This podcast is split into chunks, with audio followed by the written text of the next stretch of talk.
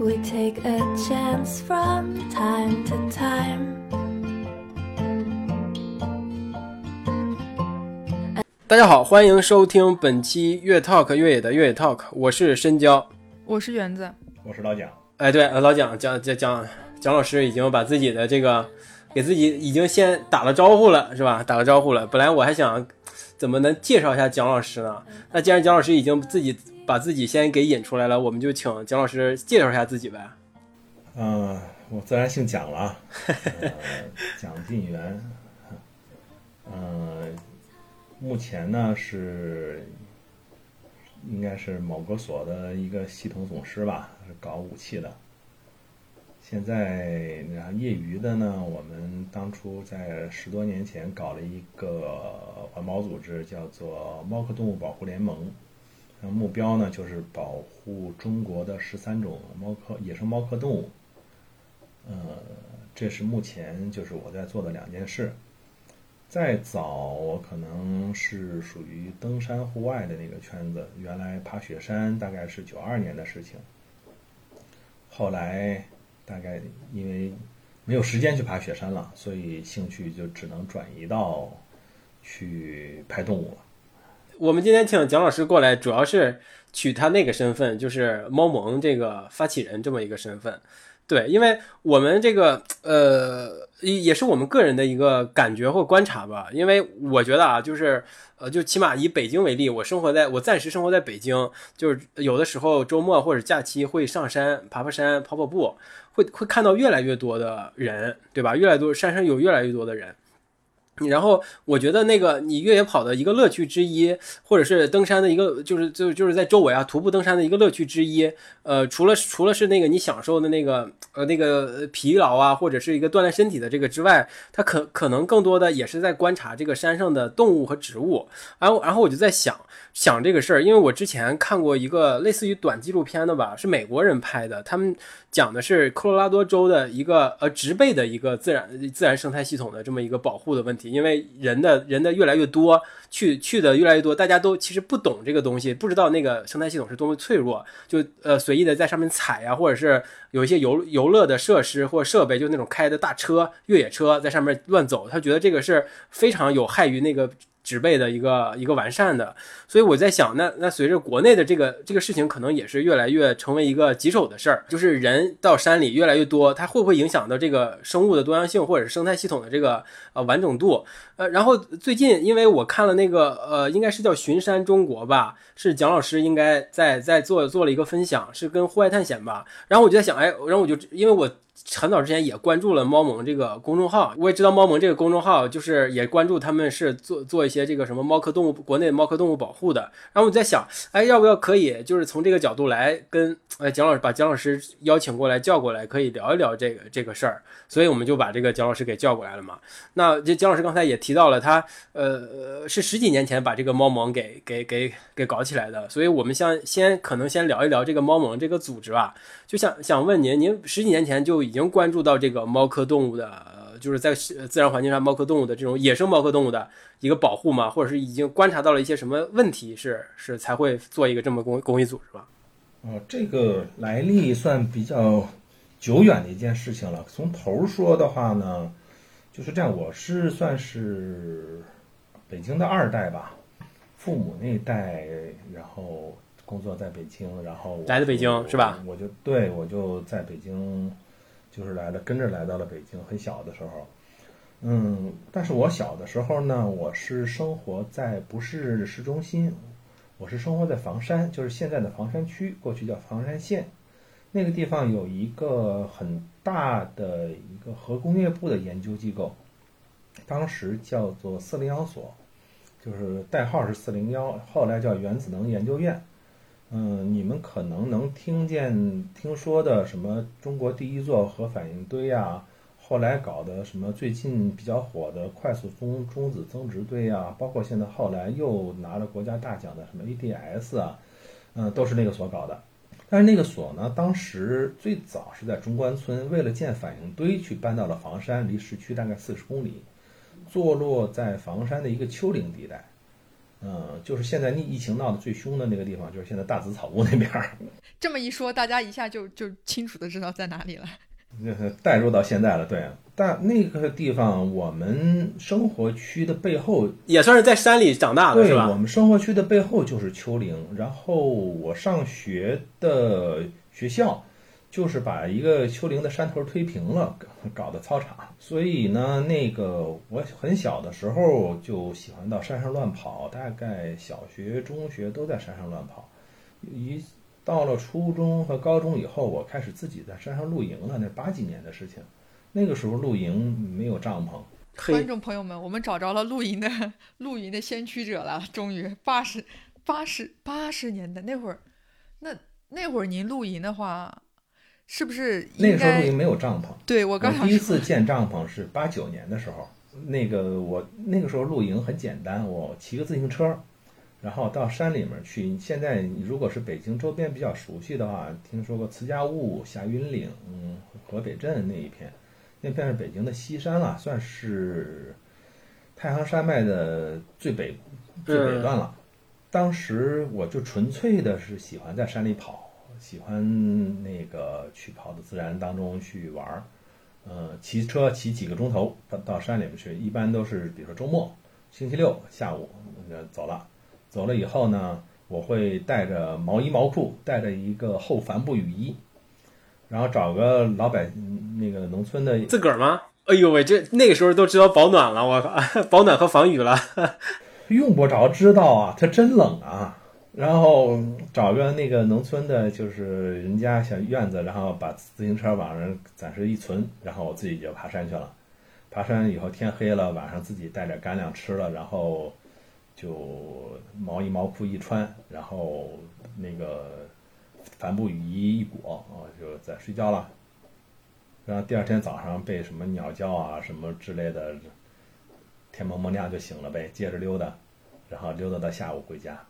但那个时候呢，山上的动物非常之多，多到什么程度呢？就是说你随便走一天，你能见到的，从野兔到狐狸到狍子，然后还有狼。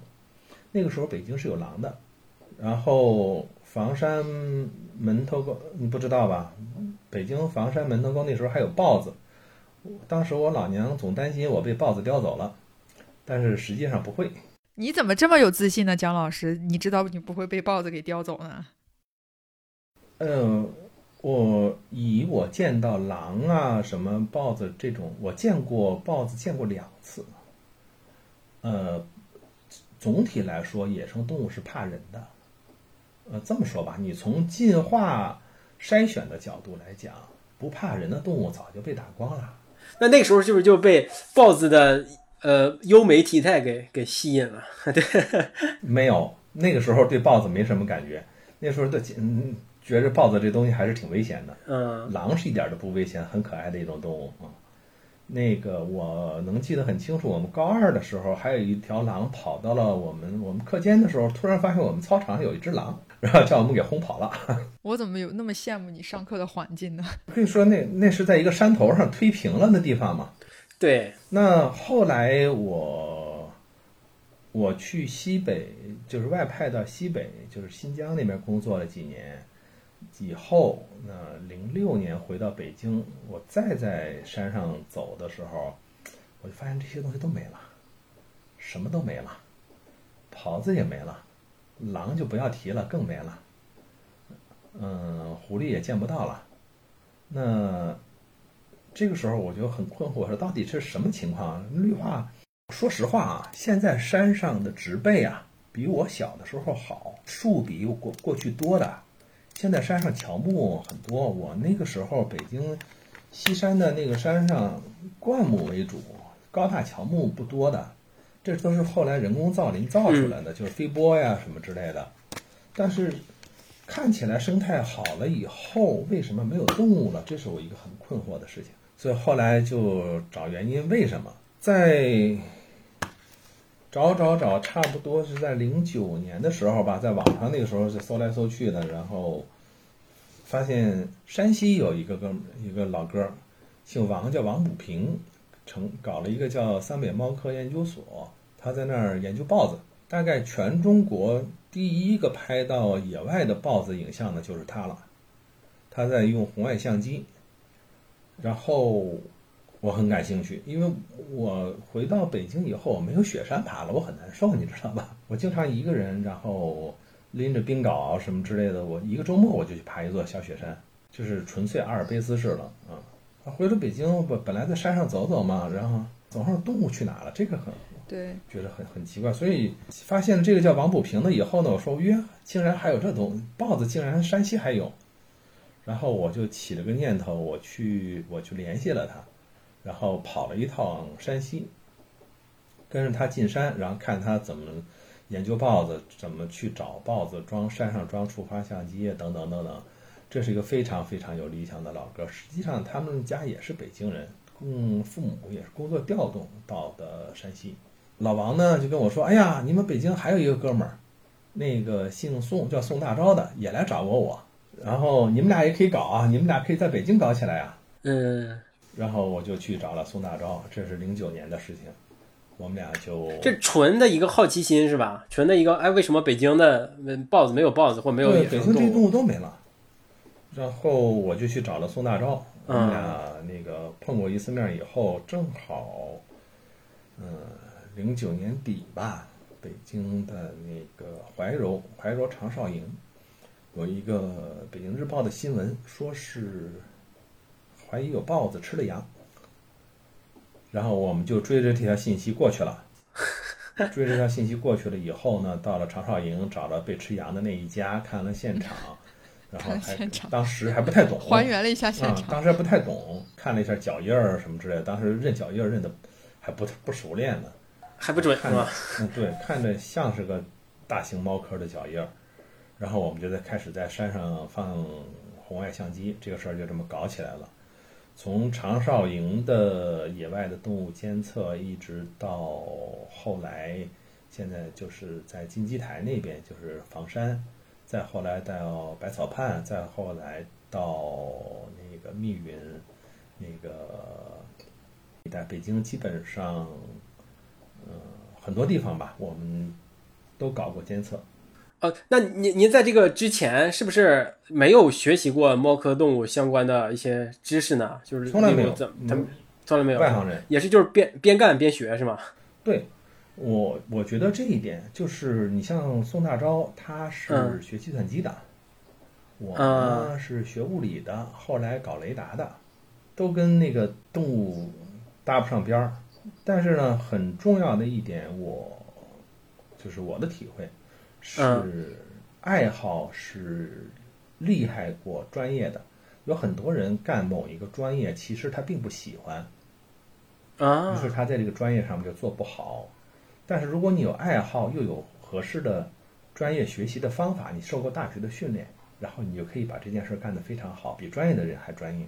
嗯，这个我同是的，是的，这个同意。哎，这个是个是个嗯，对，大学的时候可能学的是道理和逻辑，对吧？你兴趣之后，你就就是有一个出发点了，对吧？先得有认同事实，然后通过逻辑，然后去查阅资料，然后积累积积积累信息，然后你就会有一个自己的一个认知的锚点，嗯对吧？然后这条线就建立起来了。我我其实有一个比较好奇的，就是我有在那个知乎上看，就是咱们不是有一个公众账号吗？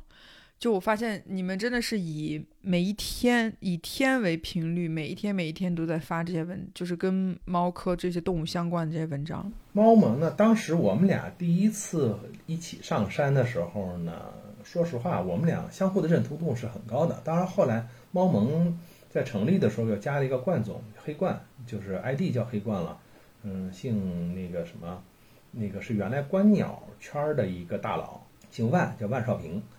我们三个人成立，当时说应该搞个组织吧，就是搞啥呢？叫猫萌。实际上，我和大钊我们两个人一起最初一起上山的时候，相互的认同度还是挺高的，就是默契度也挺好。嗯，在山上跑，他也从小在山上跑。他们小的时候，他是在一个军工单位，是在宝鸡那边的山里，那就是什么那个叫秦岭是吧？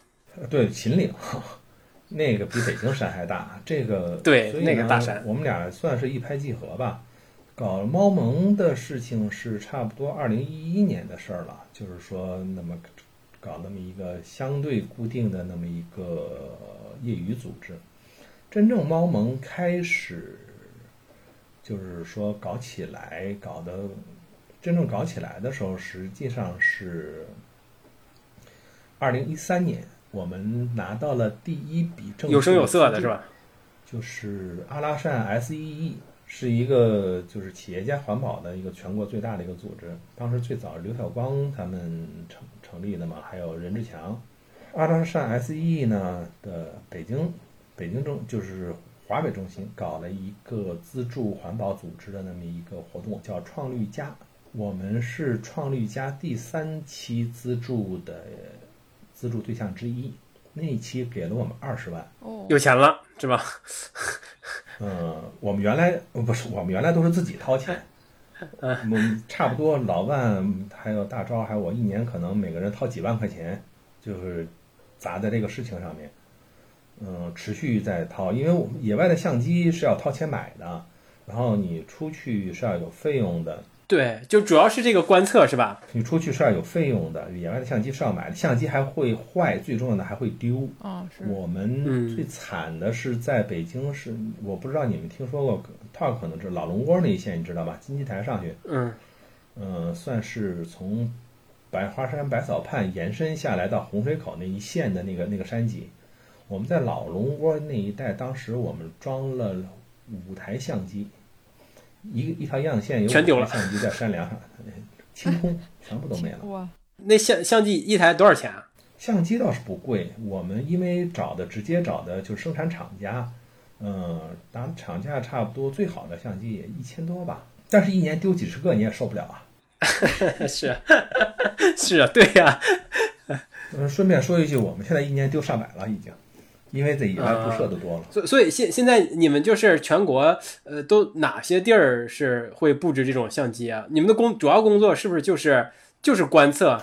我们在野外，呃，我观测以后，我们会搞搞科研，动物的种群密度啊，有有两个方向，一个是科研，我们猫盟最早的愿景实际上是立足于科学科研，然后搞保护。这样的话呢，我们有两条线，一条是科研线，包括发这个专业期刊上的文章，包括在那个，比如说那个，呃，前去年吧，还是什么时候？前年当时是在昆明开的什么生物多样性大会，当时我们也有去讲，嗯，还包括一些就是国内外的一些交流啊什么。当然现在国外交流少了，大家众所周知的原因吧。我们呢，一个是野外观测，观测之后的科研。嗯包括密度分析，然后影响因子的分析，包括这个动物的迁徙、迁徙的状况什么之类的，有发了一些文章，就是正正正经经的是在科学类的期刊上面发的文章。然后还有一个方向就是社区保护，像我们在山西和顺那边搞的那个社区保护，马房乡在地保护房乡对对，在地保护这块儿呢，当时我们跑的密度极高，高到什么程度？我们要进村子的话，那夜里的夜里进，半夜里进村子，一村里的狗都不叫。狗都不叫，狗狗已经熟了，狗这这 半夜进的时候狗都不叫。狗上说这是这群人我认马识，房乡那一片所有的村子，我们都去了不止一次，可能至少有嗯三四遍。然后每一家每一户我们都进过，你可以想想那个工作的就是说落实的程度。嗯，对。然后就当时在嗯挨家挨户的去发一些，比如说年历，年历就是宣传性的年历，我们自己设计自己，然后去印刷，然后每一家挂起来，这样的话你就有了这个舆论氛围，然后再跟当地去搞什么呢？当地因为喜欢在放牛，按说呢，在山上放牛是野放是不允许的，但是呢，老百姓你拦不住他野放，这样的话豹子会吃牛。所以呢，我们就发起了一个活动，叫做“给豹子买牛排吃”。什么意思呢？就是说这个政政府是不补偿的。最早的时候，政府是不补偿的，因为野生动物造成的侵害呢，只有你合法侵害，就是你合法养殖的，比如说跑到你牛圈里把牛嗯吃了，对对他会补偿。你散养在山上，谁补偿你？那么就造成了一个问题，老百姓的话就比较痛恨，痛恨以后标准的办法就是说我牛被咬死了吧，很简单，我在打死你是吧吃完的，不不没，我在牛没吃完没吃完的牛肉上面我下毒，啊，让豹子吃，对，下毒豹子不就要死了吗？因为一只牛 一顿肯定是吃不完的，它会隔三差五回来吃。豹子吃牛密度最高的时候就是春季豹子育生育以后育崽儿的时候。然后呢，我们就发起了这样一个活动呢，筹款，筹到了一些钱，然后在当地找一些志愿者。如果谁家的牛在山上被豹子咬死了，OK，你骑着摩托车到现场去拍照给我们看，确认是豹子咬死的，我们帮你赔。啊，你你你给补偿啊，啊，对我给补偿。当然，补偿不可能就是说我全补了。比如说，一只小牛三千块钱，一只大牛六千块钱，对吧？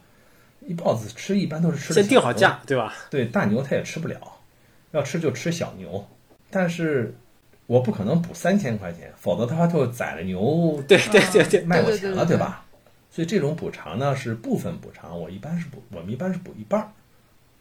但是呢，就是说这件事情有人做了以后呢，老百姓就知道哦，这个事情有人补偿，他就不会，他就比较容易接受你说啊，你就不要要死他了，你不能光空口白牙的干着干嚎说啊，你不要去伤害豹子，它是被保护的什么之类的，呃，人家有损失啊，你干嚎没有用，拿出点干货来，对吧？OK，那么我们就两手都要硬，一手给钱该给钱给钱是吧？真确凿被豹子吃了，是给钱的，而且我们在当地本地的志愿者，就当地的真的村民老百姓有兴趣的，跟我们能够我们能够谈得来的，觉着脑脑筋比较灵光的，至少能学会拍照吧，对吧？学会拍照，学会那微信里面，当时还早呢，那个微信发个图片啊什么之类的，对吧？签个名啊，能办得了这个事儿了。然后呢，当地有那么几个志愿者，后来就多了，就发展成现在叫老豹子队了，在山上做巡护了。我们最惨的一年，当时我们经费还很紧张的时候，我们最惨的一年，一个春季吃咬死了五十多头牛，嘿，吃的我心里在滴血呀、这个这个这个后来有没有什么就是研究发现有什么方式能让它我们的办法是这样：你这只牛被豹子咬死了，它已经吃过了。那么为了防止豹子进一步的养成吃牛，吃越吃越爽啊，这东西你知道吗？嗯，对，牛肉多好吃，那只牛你得给挖个坑埋了，不能让它继续吃了，哦尽量减减少这个牛去被豹子吃的这种，就是说养成它这种给它增加难度是吗？对对对，给它增加难度。就是省得它的它爽太头了，这这个东西跟吸毒一样，对吧？要想办法戒。然后呢，买了以后呢，你你补一只牛，然后你所得收益有限，那么这件事情逐渐逐渐就性质就未见得会这么高了，对吧？你慢慢慢慢的也得驯化它嘛，对吧？然后呢，在当地的在地保护，然后老百姓又提出了一个，哎呀，那个野猪，野猪去到田里吃庄稼，啊，一头野猪的话，可能好几亩玉米就毁了。现在我们又在搞拯救野猪？怎么去驱赶野猪？不，嗯，对，驱赶野猪不进田，呃，各种办法，什么喇叭呀，什么稻草人儿啊，什么什么乱七八糟的，反正现在说实话，现在还没有找到太好的办法。因为有办法是有，你比如说电击围栏，电机围栏对于那成本多高呀种玉米的地来说，成本我觉得有点不可接受。而而且我想问，电机围栏对于动物是不是伤害也比较大呀？还是说其实只是吓它一下就就好？它那个电机围栏啊，那个电很弱的，嗯，嗯，就是说让你觉得跟个小针儿扎了一下，啊，明白。就是滋儿滋儿疼是吗？难受，但是不伤害。那么时间长了以后，牛就不愿意去碰了，对吧？它这个强度是可以调的。但是像您刚才说的，听起来这个成本很高了。所以像您说，对吧？种玉米地的肯定他没这个，对吧？没必要花这个钱去搞这么一套。一亩一玉米产值才多少啊？而且他们的地又分散。你要是说啊，有个一千亩地，我做个大围栏，你知道面积越大，我这单位的这个周长的成本越低，对吧？对，它一小块一小块的，我怎么弄啊？这个是很两难的事情。你们就是在在这个呃呃用用这种方式之外，有没有在教育他们对野生动物这个这种重要性、对，会怎么教育啊？有啊，所以我们会我们会在进山的山口那儿，我们做了一些路牌，然后说那个要要动物要保护，然后是这个生态是要保护的。然后我们做年历、做挂历，然后送到各家各户去，然后顺便入户宣传。然后这年历本身就是保护、宣传保护的年历，有豹子呀，有狍子呀，有豹猫啊，有獾啊什么，这这是他们平时见得到的东西，现在印在了纸上。说实话，天天挂在那儿，印在纸了以后，挂在他们家里他就不好意思去弄了，对吧？呃是那呃，其实是他们这种对动物的保护的呃意识的培养，要比原来你的想象是要更容易一点的。本你可能以为是会不会以为它这个分地区，嗯山西呢，传统上打猎的这个风气就不重，打猎风气最浓厚的一个是南方一些地方，还有一个就是河北啊、河南，嗯北离北京近的就是河北。我这么说吧，河北每个村子都有猎人。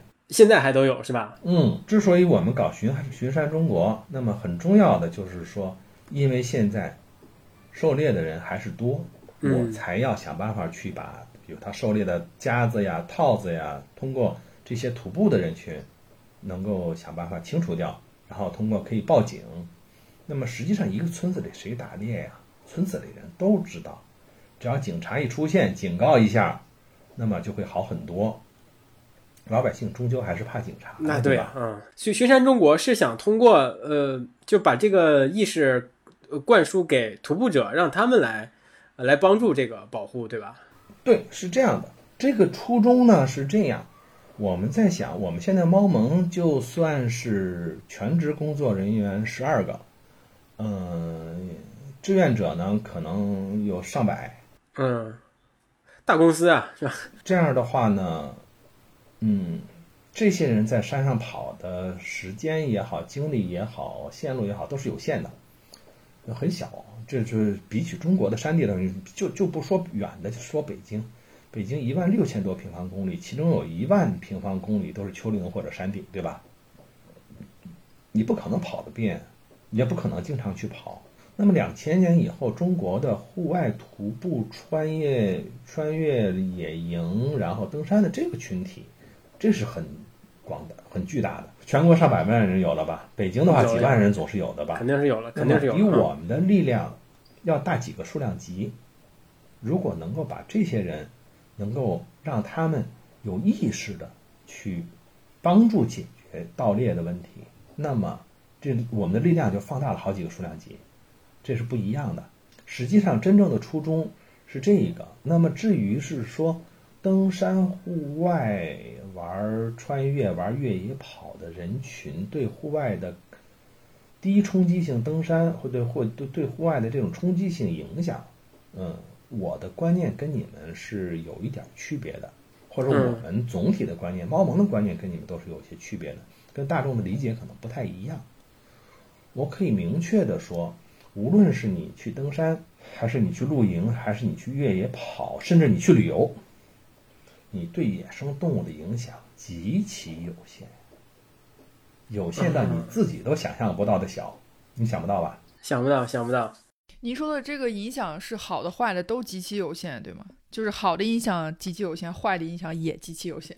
好的影响是不可能的，对，不可能有好的影响的，对啊，你进入别人的生活环境，怎么可能有好的影响？你你想想，你你你你们家里面时不时来个陌生人转一圈，你觉得有好影响吗？对啊，当然啊、对啊，可是我走的时候，我我我我还能帮你把你家里垃圾带走一点，是不是也算是一个好的影响？那也是你产生的垃圾啊！这这这垃圾，你你产生的垃圾行，行行行行，你们说的没错，是这么个理。你以要以人人这个物种作为一个角角角度，对吧？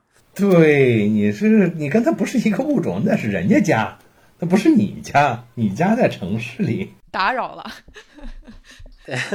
你只能说尽量少打扰人家，对吧？OK，而且呢，进一步的说，登山、户外、越野跑这个群体总体算是素质比较高的一个人群。那嗯，么他们当中对，比如说这低接受了，就是说低冲击性登山，接受了一些环保的观念的人当中比例是比较高的。当然乱扔垃圾的人有挺多的也，但是跟总数相比，这一点至少你比如说乱扔垃圾的人，登山的人里面可能十个里面有五个，到社上随便揪人头，十个里面可能有九个半，对吧？嗯，对，是，所以呢，就是说相对来说，它概率就是说做出恶行的概率相对还是比较低的。你知道我们原来有一次就是帮着一个地方做这个野外的那个就是野生动物的环评吧，评估动物的对动物冲击性的评估。当时是哪儿呢？那个你们知道四川有一个峨眉山，峨眉山是一个全国著名的旅游胜地，每年游客上百万吧，对吧？它那有登山的步道，然后有那个有什么什么什么，有人抬着上上面还有宾馆等等等等。峨眉山游人如织，对，是的，是的，热全国热门旅游景点之一。峨眉山的傍晚，离登山的步道五十米的地方就有黑熊出现，你想得到吗？想不到，想不到，想不到，就是他们已经哎，是不是？因因为我我前段时间呃，就是在呃之前也看到一些一些呃，就是资料或者是书什么的，是不是动物也会学着与人怎么相处？它也会适应人，对你没有伤害，你没有伤害它，它就不用跑，对吧？嗯，是，你也看不见它，隔五十米在山上，你能看得见动物吗？你看不见，对吧？他看不见你，你也看不见他，他就听你在那嚷嚷，一帮人在那嘻嘻哈哈，然后对他也没什么影响，人习惯了也就罢了。对，北京市百草畔到百花山一线，上面是有木质的步道的，对吧？山梁上那个地方，一年旅游的人，不说上百万吧，也不老少十万是有了啊，也不少了，十万级是有了。就在登山步道，晚上有人走了以后，登山步道边上狍子出没，你觉得你对它有多大影响？它只要进了树林，你根本看不见它。就对对，所以，真正对是动物的冲击明确的有两类，这两类全都是人为干预，一种是不懂而造成的干预，一种是太懂了造成的干预。不懂呢，比如说典型的，我们现在山上植树，我刚才说了，嗯山上乔木高大乔木比原来多了，都是飞播的。但是北京像北京这种地方，包括咱们前一阵子宣传的非常好的那个，就是河北的有一个保护区叫，就是那军马场那边的叫啥来着？国家级保护区，说植树植了一百多平方公里，对吧？全世界都有名。植树的树种太过单一了，你比如说北京基本上都是松树，对吧？飞波都是松树，为啥？耐旱，主要是耐旱，它能种得活，飞波能种得活。但是你山上都是同一树种了以后，这个是植物的多样性就完蛋了。对，那么动物需要吃草，你注意到那个密密的松林下面是没有草的，是没有灌木的。那食草动物吃什么？没有，没有食草动物就没有食肉动物，对吧？即使是原来是草地，你只要松林长起来了，草就没了。这是一个问题，就是人工不懂造成的干预。这种干预带来的还有一个问题，单一树种太容易受到害虫的影响了。你比如说这个害虫吧，某一种害虫我就喜欢吃松树，那么它就容易在林子里面，就是说造成大片的松树的受灾。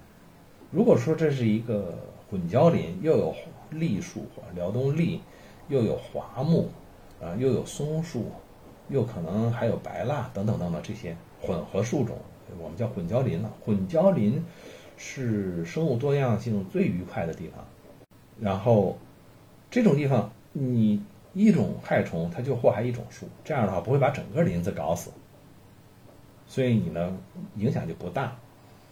单一树种带来的问题就是虫害会不断，然然后就得飞播去打药。每年我们北京都在飞播打药，这你知道？飞播打药以后就会把昆虫都搞死，昆虫搞死了以后，鸟就没了。对，这就是这这食物链是吧？食物链就是这一条链啊。食物链打断了。老虎为什么会灭绝？老虎为什么华南虎为什么会灭绝？是华南虎都被打光了吗？不是的，是华南虎的食物被干光了。人家比如说三天我就能抓一只水鹿吃，或或者抓一只梅花鹿吃，哪怕再惨点，一个星期我也能抓一只，我就能能活下来了。嗯，他现在巡游了仨星期，没找着一只水鹿，你说他活不活？他不活了。嗯，饿死了，对吧？他就饿死了。所以，为什么这又回到我们最早的初衷？我们为什么要以保护猫科动物来做我们的主题？因为猫科动物，尤其是大型猫科动物，是在动物食物链的顶端、顶顶层是吧？顶端的食肉目能够保住了的话，说明这一块地方的总生态是不错的。嗯，明白。比如说，我要足够的狍子，我才能养足够的豹子，对对吧？我有足够的兔子和老鼠，啮齿类的，我才能养足够的狐狸和狼。一级养一级是吧？啊，对，它是有不同的生态位嘛，对吧？我有足够的鸟类和足够的啮齿类，我才能养豹猫。OK，那么这一层一层的生物链下来，只要有了豹猫，有了豹子，那么南方来讲，比如说有了云豹，有了金猫，甚至有了华南虎，那么整体这个生态一定是很好的。这是我们的出发点。嗯，或者是我们从科学上的着眼点，比如说你去进林，进一个森林，你到山西和顺马房乡我们那个保护地，你去看和北京的这个森林，那个林相都不一样。一进那个树林，你就知道，哎呀，这个地方一定是一个高产的地方。北京一进林子，你就知道这地方高产不了。呃，您您刚才说，就是像类似于呃，就是一些户外运动呀、徒步什么的，其实对这个他们的生存环境呃没什么没什么影响。呃那为什么实际上真的影响不大。那么去户外运动或者徒步的问题，在于尽量不要带自己的宠物上山。嗯，这是什么？么？你的狗，你的狗会，你的狗会打疫苗，他们带着一些，比如说那个犬瘟，或者等等病毒这类东西，它自己不会发病的，但是野生动物会，它会通过排泄物沾染等等等等，让野生动物来得病，野生动物没有抵抗力，但是人畜共患病究竟是那有过这样的例子吗？什么？有啊，家猪跑到山上，然后山上的野猪死一大半儿，闹猪瘟了。啊，呃，您也是见过的对吧？对呀、我们在山上见了死猪，说哟，今年怎么死这么多猪啊？呵 呵哎呀，家猪跑出去了。那那那豹子呢？豹子会也你你也见过类似的情况吗？豹子还好，嗯，豹子没有，豹子我们目前还没有观察到过这个情况，因为人畜共患病还是少的，而且不同的物种之间的共患病也，你带狗上它终究是犬科嘛，豹子是猫科，嗯，这点我我不是专家啊，我不落实，这个是个人的推断。嗯呃，那那您说，就像类似于就是人在一些娱乐性在山上的一些娱乐性活动，其实对这个野生动物的生存环境，或者是对它的一些行为影响冲击，并没有那么大。那为什么大家还在就宣但是宣传的时候或者是什么的时候会类似的？我下面说的话政治不正确，嗯，从科学的角度讲和从观测的角度讲，人类的野外活动只要不是狩猎，只要不是去下毒，嗯，对野生动物的影响真的不大。除了你去挖一条路，你开山放炸药，对那对对，当然影响大了。嗯嗯，然后人类活动的影响，修路会造成野生动物的有一些就是隔绝啊什么之类的，但是动物会学会过路的。但是这个路呢，你不能像高速公路那样，高速公路两头都有铁网拦着了，你过不去，这就是麻烦。你得想办法做动物通道，否则的话，它的动物的跨区的流动就被制止了。那么，尤其像这种转场性的，像豹子，比如说小豹子成年以后，它会找自己的领地，它想去扩散找领地，对不起，你过不去了，那你就没办法，这是影响，对吧？还有一些人为的影响，你像比如说为了确定草权，你像内蒙啊，还有一些牧区，牧区呢，它的草场为了就是各家分割，省得就是说相互之间牲畜，我去吃了你的草，你去吃了我的草，造成争端，经常造建一些围栏，一些铁丝的围栏啊，那个铁丝的围栏对动物的影响很大，嗯。经常有动物会挂死在那些围栏上，这个围栏对于动物来说就类似于狩猎的套儿。我们在内蒙见到挂死在套这些围栏上的黄羊啊什么之类的，可不是十起二十起。可能在他们的印象中，他并不觉得这是个围栏吧？呃，他自己动物有一个特性，动物傻。你比如说，你头钻到一个套子里吧，你往前走，嗯，你发现走不了了，你会退出来。人是有智慧的，野生动物没有智慧。它发现一个套子套住了他，然后他自己走不动了，他就会拼命的往前挣。他想不通为什么我走不了了，拼命的往前挣，就越套越紧。那么要么就累死，要么就勒死。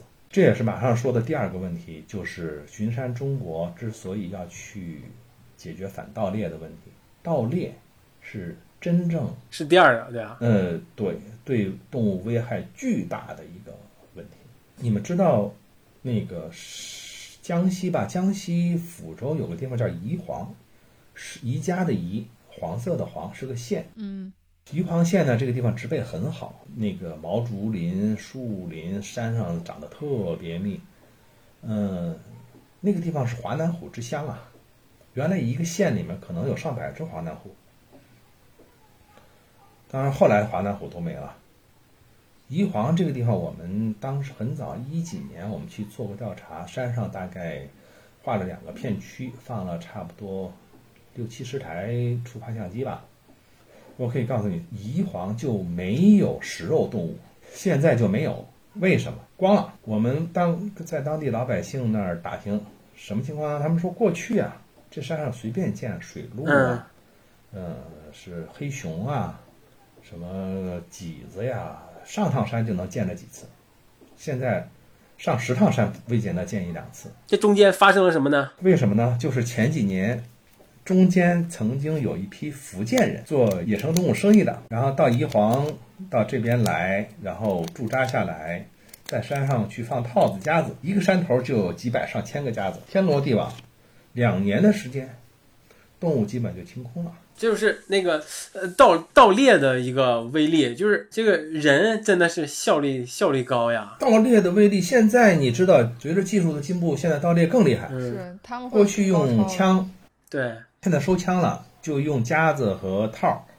那么现在还有一种更加高技术的捕猎方法，就是所谓的电网。我不知道你们见过电网没有？电网这个东西实际上就是一个汽车电瓶，然后呢加一个高压逆变器，变到三五千伏甚至八千伏。然后他把这个电压升上去了以后呢，他用一根铁丝在山上拉个一公里、两公里甚至三公里长，然后中间呢用专门的那个小小支棍儿支起来。这个东西网上就有卖，从拼多多到淘宝都有，大概三十公分高的那个小小棍儿，一节一节一节把这根铁丝支起来，然后它只要通上电，从那儿过的动物全部电死。人呢，如果是被电到了，也会趴下来。嗯，因为电压太高了，能量太大。山上你见到的，就是说这种拉着的铁丝，不用说一定是电网啊，就是打猎用的。而且打打猎的电网只要一拉，基本上过一段时间，一座山上的所有动物都清的七七八八了，因为它效率太高了。你想想，电网一拉，拉两公里长哦，所有的所有的经过，对对，太残忍了，真的。我听起来我都觉得这个这个很像，就有一幅画面，就是就是那个渔民在捕鱼的时候，捕那些蟹呀、虾，他不是都用一个网吗？那个网就真的从这头拉到那一头，等也都不用一小时，十多分钟、二十分钟拉出来之后，发现那网上全对，什么螃蟹、什么鱼那全都有。个渔民的灭绝的方式是小网眼儿贴海底，也是过一遍是吧？呃，对，就是篦子一样篦一遍。电网这个东西，现在我们曾经多次跟拼多多和淘宝之类的去沟通这个事情，禁绝不掉。它应该是有另外的用途，对吧？就是它不不可能是标着就是用来打猎，对吧？它不，它没其他的用途，它只它就是打猎。就是为了打猎做制作的，是吧？它要么是打猎的，要么是电鱼的，嗯河里电鱼，嗯，要么就是打猎，只有这两个用途。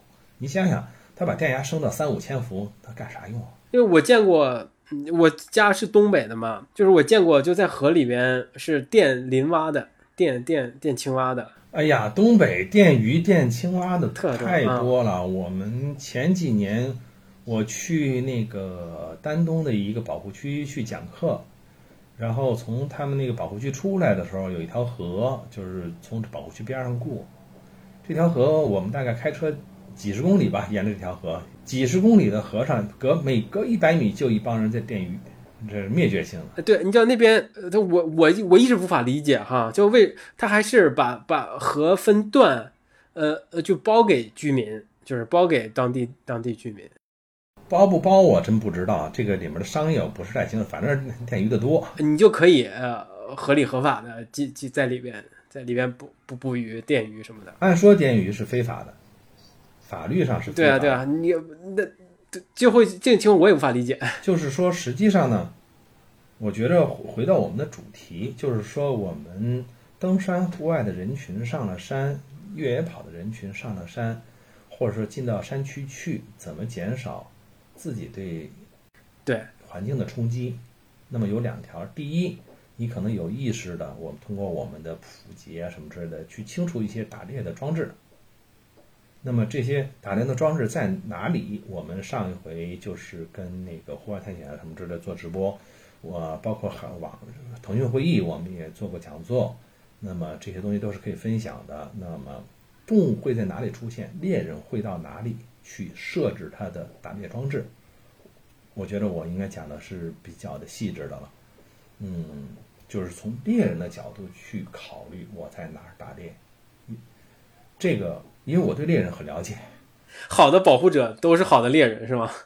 好的猎人也可以变好的保护者。，是的。对，他可以反过来啊，因为他嗯很了解他嘛，对啊，对，那一个是这一件事儿，就是清套、报警，那个去消灭掉打猎的这些器具。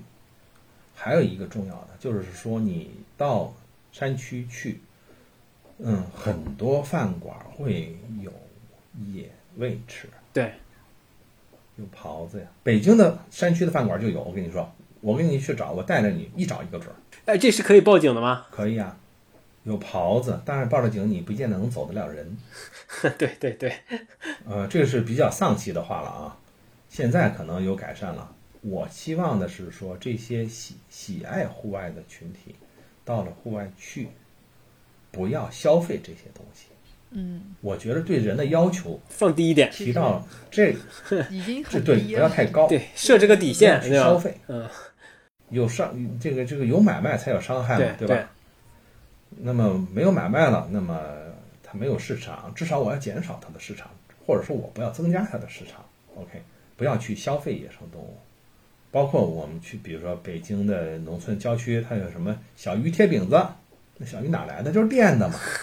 是不要去吃什么小鱼贴饼子，不要去吃什么野味，哎，这个是我们这个人群能够对环境做出的一点点的减少干扰的，也不能叫行为，叫不为。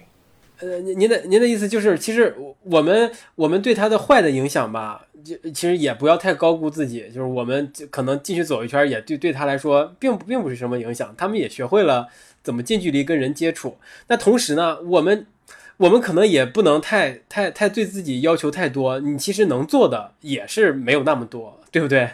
你到山里的，比如说哪个村那哪个镇里的饭馆儿，去叫了一份儿，然后他说：“哎呀，我这有狍子啊，好吃，新鲜的，新鲜的那那个野味，那个或者野猪肉，你吃不吃？你要了一份儿，对不起，这个比你在山上跑十次影响都大。嗯，呃，园园子你你有什么经历可以跟跟我们分享一下吗？我其实刚才在听蒋老师说，就是我们能做哪些，不能做哪些的时候，我就突然间在回忆我之前的一次经历。我总觉得应该我是打扰到，我真的是应该可以称得上算是打扰到他们。你你以为是保护是吗？不是，我并不是故意的，只是无意中我打扰到他们。但是讲真，那一个当下，我作为一个人类，我非常之紧张，我很怕他反过来攻击我。就是我去我去爬山，然后呢，因为我我有一个习惯，就是因为他欧洲这边爬山，它的路它基本上都是把那个标记都做在石头上，它会有黄色的标识、白色的标识，黄色就标示这条路是能走的。如果你没有发现有黄色，或者它并没有画一个小人儿在这儿，就表示这条路你走不通。但问题就在于这个路它显示是走不通，但是我看见它前面是有被人走过的路，我就不信这个邪，我就按照这个路就这么走下去了。走走走走，最后我发现我走到了一个一个山坡的顶端，就我根本我我要么就选择原路往后退，要么就选择再顺着另外一个看似被人走出来的路走下去。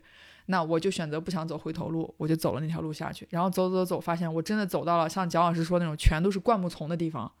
哎，我真的遇见了铁丝啊！但是呢，我就一直在看这个铁丝的尽头在哪里。我我那一瞬间有在猜，它不会是个电网什么之类的吧？但是我又想，应该不能，对吧？你这是一个徒步的路，也不应该。我就拿了个树棍儿去挑拨了一下那个那个电那个那个电线，我把那电线尽量挑挑开了一个地方，我就从那个电线上面跨过去了。其实说句实话，我现在心想啊，有点后知后觉。当我知道有电网这个东西存在的时候，你试想一下，如果它当时真有电，可能我现在也不会坐在这儿 说话了。呃，干树枝问题不大，对不大对吗？你要是在户外见着那种电网的话，你第一件事情实际上是拿个石头直接把它砸到地上去。如果没有打火，然后哦拿干树枝去挑一挑，在地上没什么电，然后你就可以考虑怎么把它弄断了啊，或者是你直接把它弄断了就完了，拿石头就可以砸断它嘛，很简单。嗯，欧洲是这样，园子，你要说欧洲的话，我给你一个 tips，欧洲的话没有什么能伤害到人的动物了。你西班牙有那个伊比利亚猞猁，对吧？算是一个恢复起来的物种。嗯，猞猁这个东西很可爱的。我跟你说，虽然它是中型猫科动物，捕猎兔子呀之类的很利索的，但是猞猁从来不攻击人，没有过，发生不了。就是你躺在那儿，它也不会攻击你的。我真的还见过这个猞猁，就是，但是我上一次去爬山见到它是离它很远很远，我是只能拿我只能拿相机把相机放到到最大，我才能看见它。我看见它那一瞬间，我发现它在跟我对视，我赶紧把我的手机放下了。我第一瞬间想到说不好意思，我没有想要拍你，我只是发现你从我身边过了，然后我就走了。但是那一次我发现电网那次，我是真的，因为因为坦白讲，我就是迷路了，这这个完全怪我自己，我就是也想跟大家也想跟大家说，就是千万不要不信邪，就是你人家给你规划好的路，你就走你正常路，你不要自己想要去走别的路。然后因为我迷路了，那那倒也不一定。但是就是就是就是在我非常之在就是怎么讲，我庆幸是我最终找到了就是与下山的那个路，但是在这个过程当中，我遇见了野猪和那个就是那个鹿鹿的屁股后面是白色的。就有一点像桃心一样，我不知道是什么物种，但是那一瞬间我发现野猪跟鹿的时候，其实它们都离我很近，但就是近的程度，我估计大概也就是在一公里范围之内，它们就非常慌乱的从我旁边跑走了。嗯，倒是野猪有一个问题，野猪的攻击性啊，如果它真的发起攻击的话，它可比豹子厉害多了。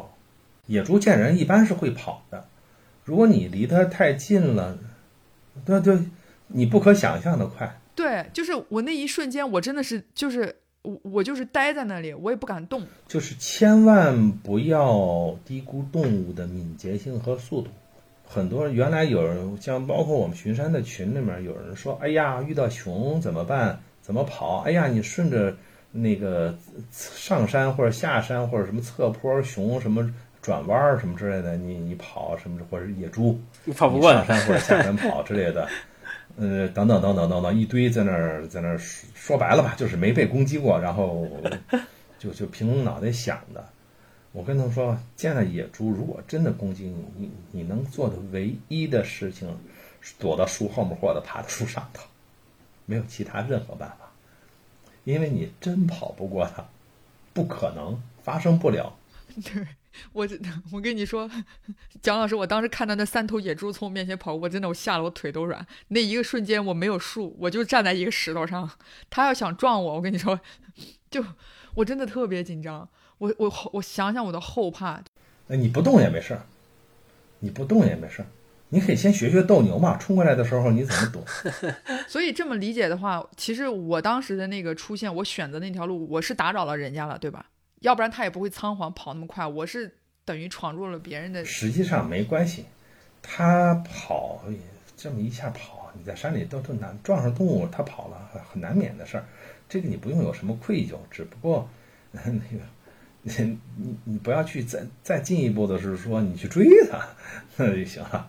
你还是高估自己了，蒋老师，我我想问，就是你你为什么说欧洲是没有能够伤害到人的动物了？除了野猪会发发狂撞人这种事情之外，欧洲最大的食肉也就是那啥了，也就是那个什么猞猁之类的了。这是为什么呢？这是因为早早就被被人搞灭搞没了吗？狼是怕人的，我明确告诉你，狼是怕人的。但是其他的动物在欧洲也不存在了，是吗？都被撵走了是吧？欧洲倒是还有熊，北部的话熊可能还多一些，黑熊一般也不会攻击人。所以像我们像像猫盟上面的那这些，比如说十，这叫十二只十二只吧12，种就这些东西肯定在在欧洲也也已经没有了，对吗？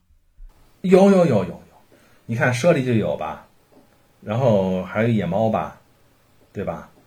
也是有的。美洲有一些大型猫科，然后像美洲豹、美洲狮啊之类的。非洲是天堂是吗？呃，非洲就比较天堂了。那个包括印度老虎比较多，那个原来像越南、柬埔寨老虎都挺多的，缅甸现在基本上也被干光了。缅甸现在老虎应该干干光了，然后柬埔寨光光了，越南老虎应该也光光了。现在比较危险的马来虎，就是国外他们这种方式跟咱们一样吗？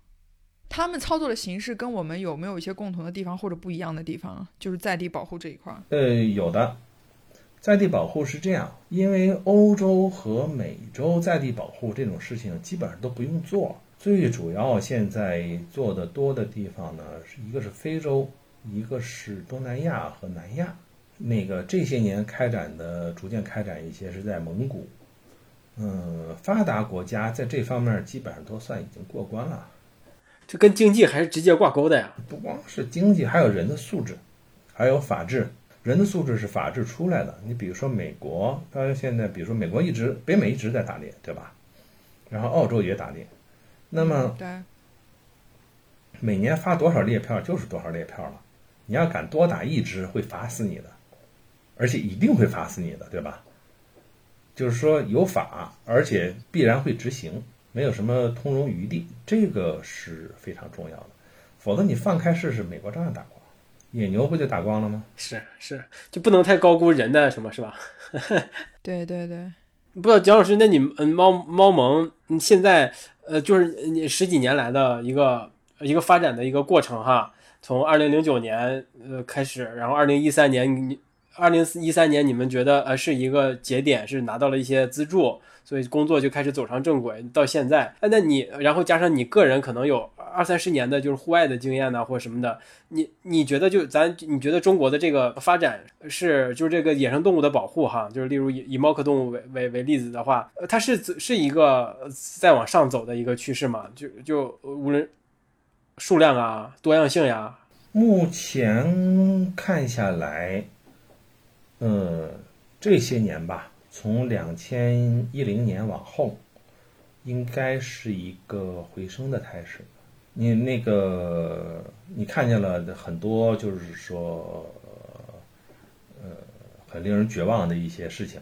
嗯但是呢，呃，你也看见了很多，就是说逐渐会有一些希望的事情，对吧？那么两下相抵，至少比九十年代到两千一零年前那段时间要好很多。那么总体来说呢，我们现在目前眼睛能看见，好像野生动物变多了呀。实际上有两个原因，一个原因是说它确实是有恢复，为什么呢？比如说十年前或者说十几年前开始退耕还林，有一些深入的村子迁出来，嗯对然后有一些农村的，就是大量的年轻人口离开农村，到城市里去打工，那么剩下的都是些老弱病残，对吧？那小孩呢，在农村上完学也出去了，这样的话，那么人类对这个山野的这种索取啊，就会变得逐渐逐渐的少起来。老人嘛，有一些人习惯打猎了，他能打多久？他现在五十岁，对吧？将来七十岁了，他还能上山吗？他就会越来越好这样的情况，对吧？然后呢，山里头砍柴砍的也少了，那么退耕还林呢，那么逐渐逐渐有一些山里的地不去种了，这样的话呢，人兽冲突也会减少，嗯，这都是比较好的一方面。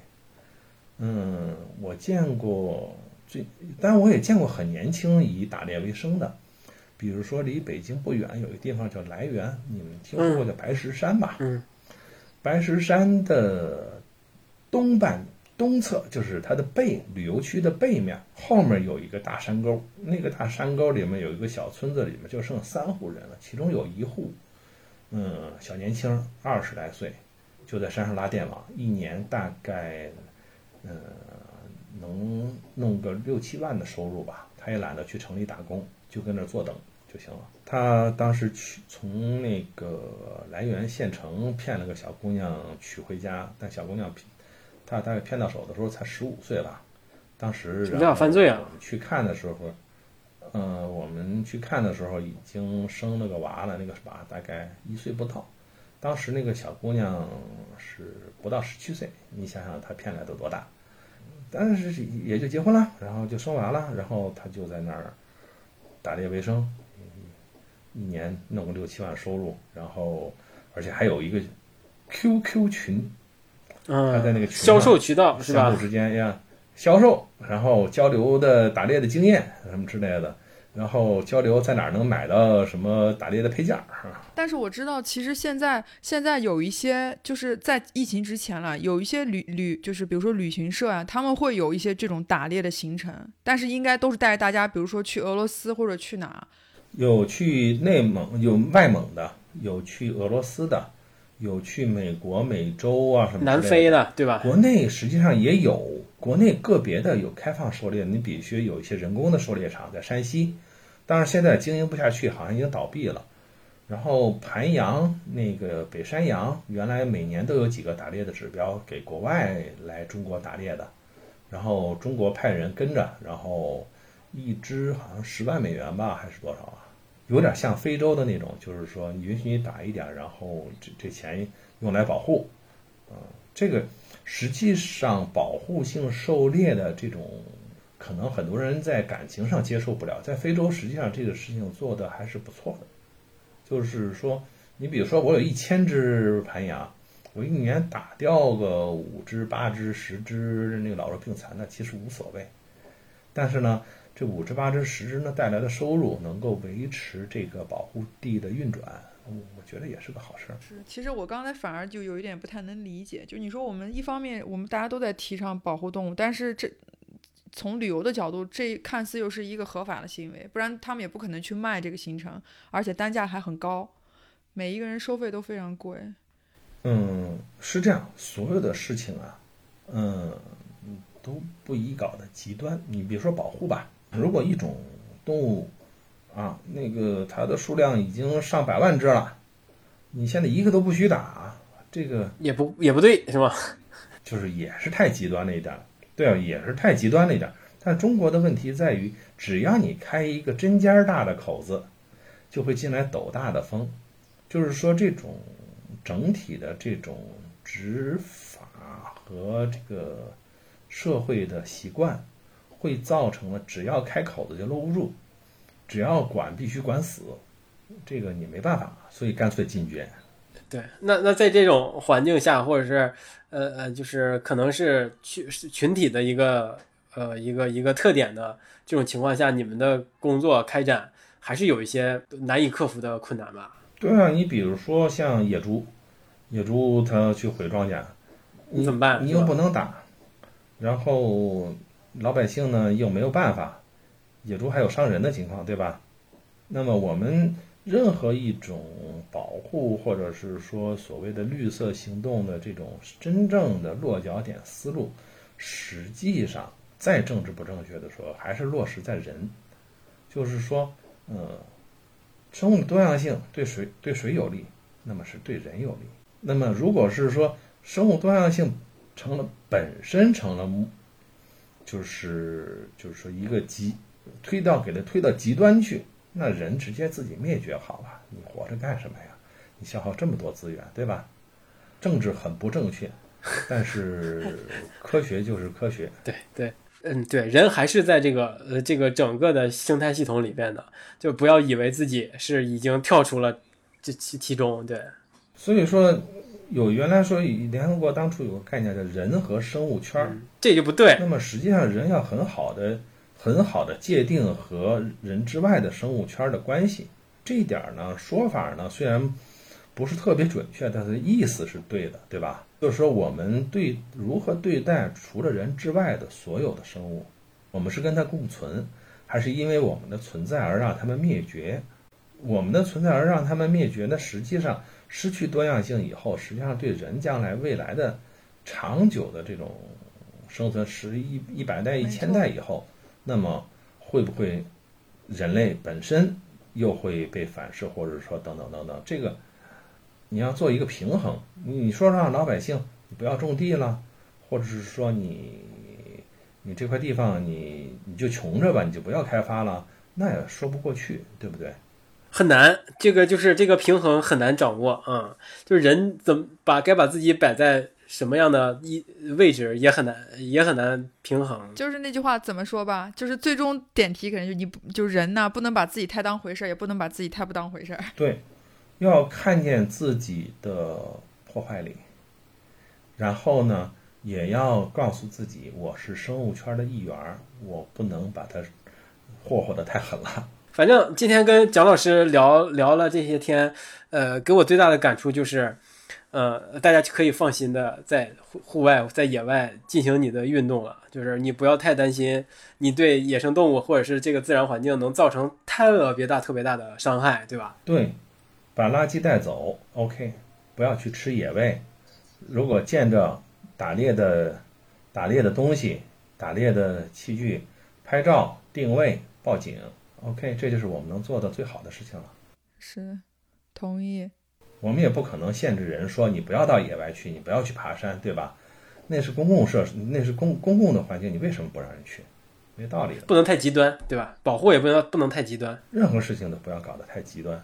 感谢蒋老师。感谢蒋老师今天能过来我们节目跟我们聊聊聊天。这个如果猫盟在需需要什么志愿服务啊，或者一些什么呃其他的支持，也可以随时我们能帮什么就尽量帮忙。嗯，你们可以帮助我们多宣传一下猫盟，猫盟的理念、科学保护，以及就是说相对就是说在生态当中是不要搞极端，要求对对对平衡等等的这些理念。嗯，再一个呢，我们猫盟有很多活动是欢迎志愿者参加的，包括我们在山西的保护地的基地，嗯，然后去做一些野外教育，或者是说能够帮我们，比如说阿拉善 SE 每年原来的那个办的什么禁草嘉年华呀什么之类的，我们猫盟承办过好多次，因为大概我们办得好，于是阿拉善就盯上我们了，总是我们办。是，然后你们到时候比如说也可以参加，然后等等等等吧。没问题啊。我们也想说，在这期节目的呃我们的公众账号，包括文章的结尾的时候，也希望说能把猫门的一些猫盟的一些知识能给大家附附在下面。感兴趣的话，也希望对，也希望朋友们可以去搜搜对看。深入学习。而且呢，猫盟是除了志愿者之外，我们也欢迎能够有志于做保护的朋友来加入我们猫盟，变成一个进入我们的专职队伍。嗯，我要说的是这样，嗯，可能这个跟其他的保护组织又有一些不太一样，政治可能也不正确。嗯，我们不卖惨，因为很多我觉着搞这一类的，就是说大家都觉得，哎呀，你看我们多惨，我们多苦，我们多穷，我们多不容易。嗯，我这不是我们猫盟的风格。无论是在猫盟做志愿者，还是在猫盟做这个专职工作，嗯，大家都是快乐的，然后也不是说苦哈哈、穷光蛋，只有这样才能持续的下去，这是我们的观念。对对对对对，今天感谢蒋老师，再次感谢蒋老师。谢谢金老师可以跟我们的听众朋友们拜个拜拜拜哈哈哈多么简单的拜拜哈哈哈老蒋问你们好我们下期再见下期再见拜拜 put our necks out on the line and you have broken every promise that we made and I have loved you anyway.